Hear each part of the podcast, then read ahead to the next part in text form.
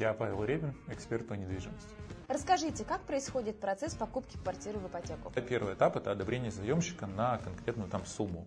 Эта сумма может быть уменьшена в меньшую сторону, если вы выбрали квартиру дешевле, но там не может быть увеличена просто так в большую сторону.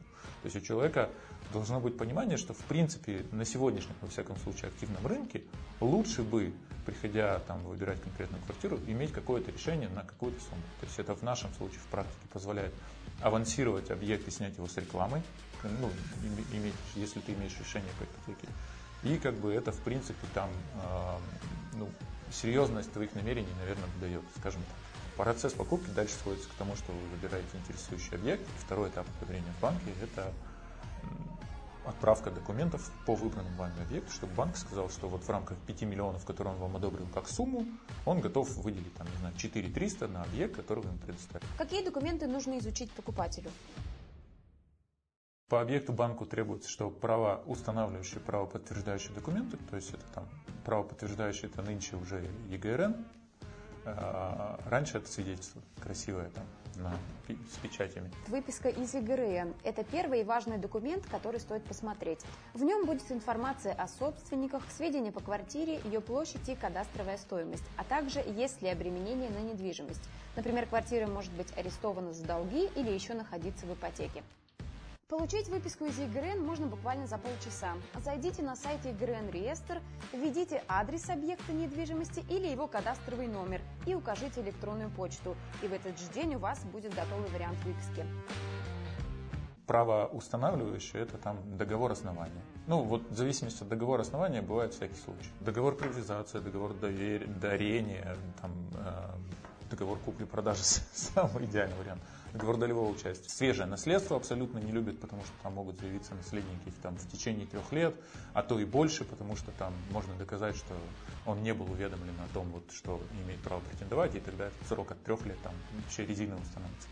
Вот. Ну и как бы вопрос э, приватизации и так далее, учтены, не учтены чьи-то права. Ну, то есть вот основной корень зла, что называется, кроется он вот в этом. То есть в правоустанавливающих документах как досталось и так далее. Дальше уже, по-моему, не требует Росреестр, это там справка о зарегистрированных, не зарегистрированных.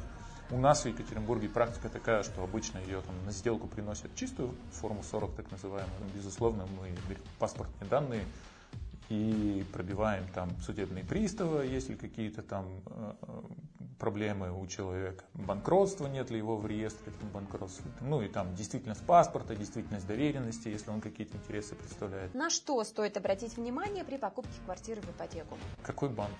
Если есть обременение, то какого банка? И в каком решении у вас? Стыкуются ли эти моменты по вещам, которые мы раньше проговорили? Выкупают ли из-под залога другого банка, либо это там, тот же самый банк? Круто. На документ право устанавливающий. То есть, что за договор, какие стороны, там нет ли там, ну, кстати, справку часто еще, да, если квартира была взята ипотека, часто заказывают справку о неиспользовании мат-капитала, что не нарушены права детей. Прям тоже must-have называют. Вот. В остальном это все, мне кажется, ну, паспорт, опять же, я говорю, что лучше проанализировать по базам судебных приставов, банкротств и так далее. Как можно досрочно погасить платеж?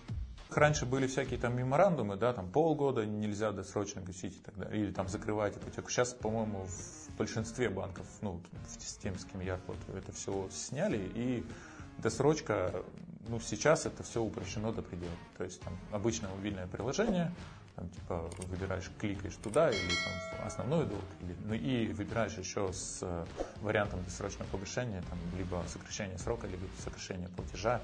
И там, ну, полезно знать, что выгоднее для того, чтобы сократить переплаты, это сокращать срок. Расскажите о плюсах покупки квартиры в ипотеку. Плюсы покупать квартиру в ипотеку?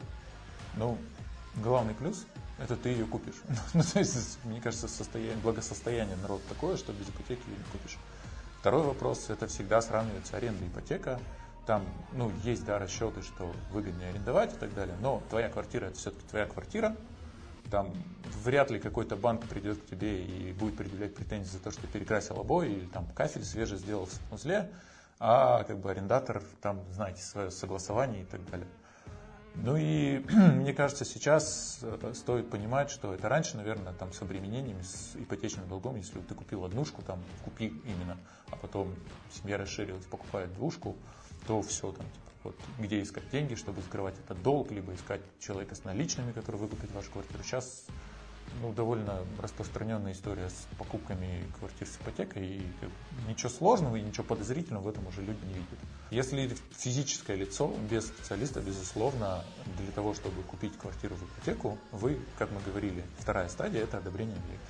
И там юристы банка и служба сопровождения проверяют те самые правоустанавливающие документы, правоподтверждающие, там, паспорт э, продавца, там, его полномочия по доверенности, актуальны ли они и так далее. То есть, безусловно, если ты не представляешь, как эта схема устроена, то покупая в банке, банк за тебя часть этой работы в определенном объеме делает. Какие могут быть минусы при покупке квартиры в ипотеку? Ты должен понимать, что у тебя должна быть какая-либо работа, чтобы ежемесячно отдавать деньги.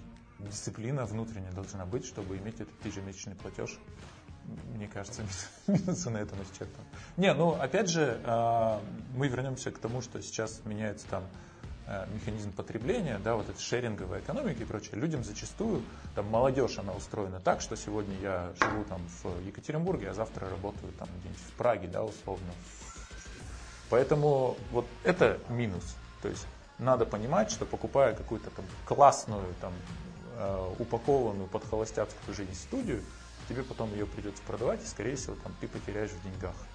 И, ну, это заморочки какие-то если вы устроены так, что, ну, первое, да, есть, мне кажется, люди, которые там свое гнездышко, они его на самом деле ну, никак не обустраивают. И, наверное, для них аренда это лучше.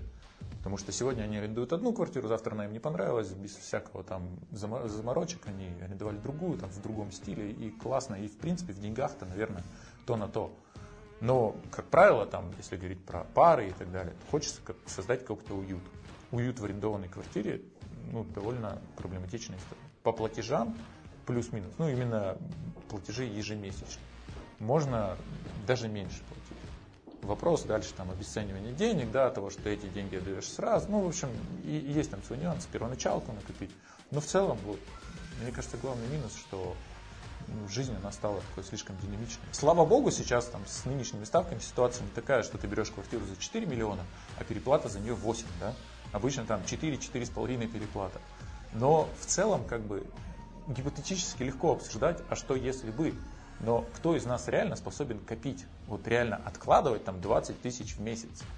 Мне кажется, это психология человека так устроена, что если он какие-то обязательства на себе, там, бумажку хотя бы подпись поставил в этих документах, он уже это откладывает. Если этой подписи нет, всегда большой соблазн, там, не знаю, телевизор купить и так далее. Поэтому, э, безусловно, это минус безусловно, в деньгах вы теряете. Но, блин, вы живете вот здесь сейчас, в том формате, в котором вам нравится, в том комфорте, который вы себе способны обустроить. Хотите больше знать о недвижимости, смотрите наше экспертное интервью о тонкостях покупки и продажи жилья, о том, как просчитывать риски и как правильно проверять документы. Мы расскажем о недвижимости от и до и даже больше. Подписывайтесь на наш канал.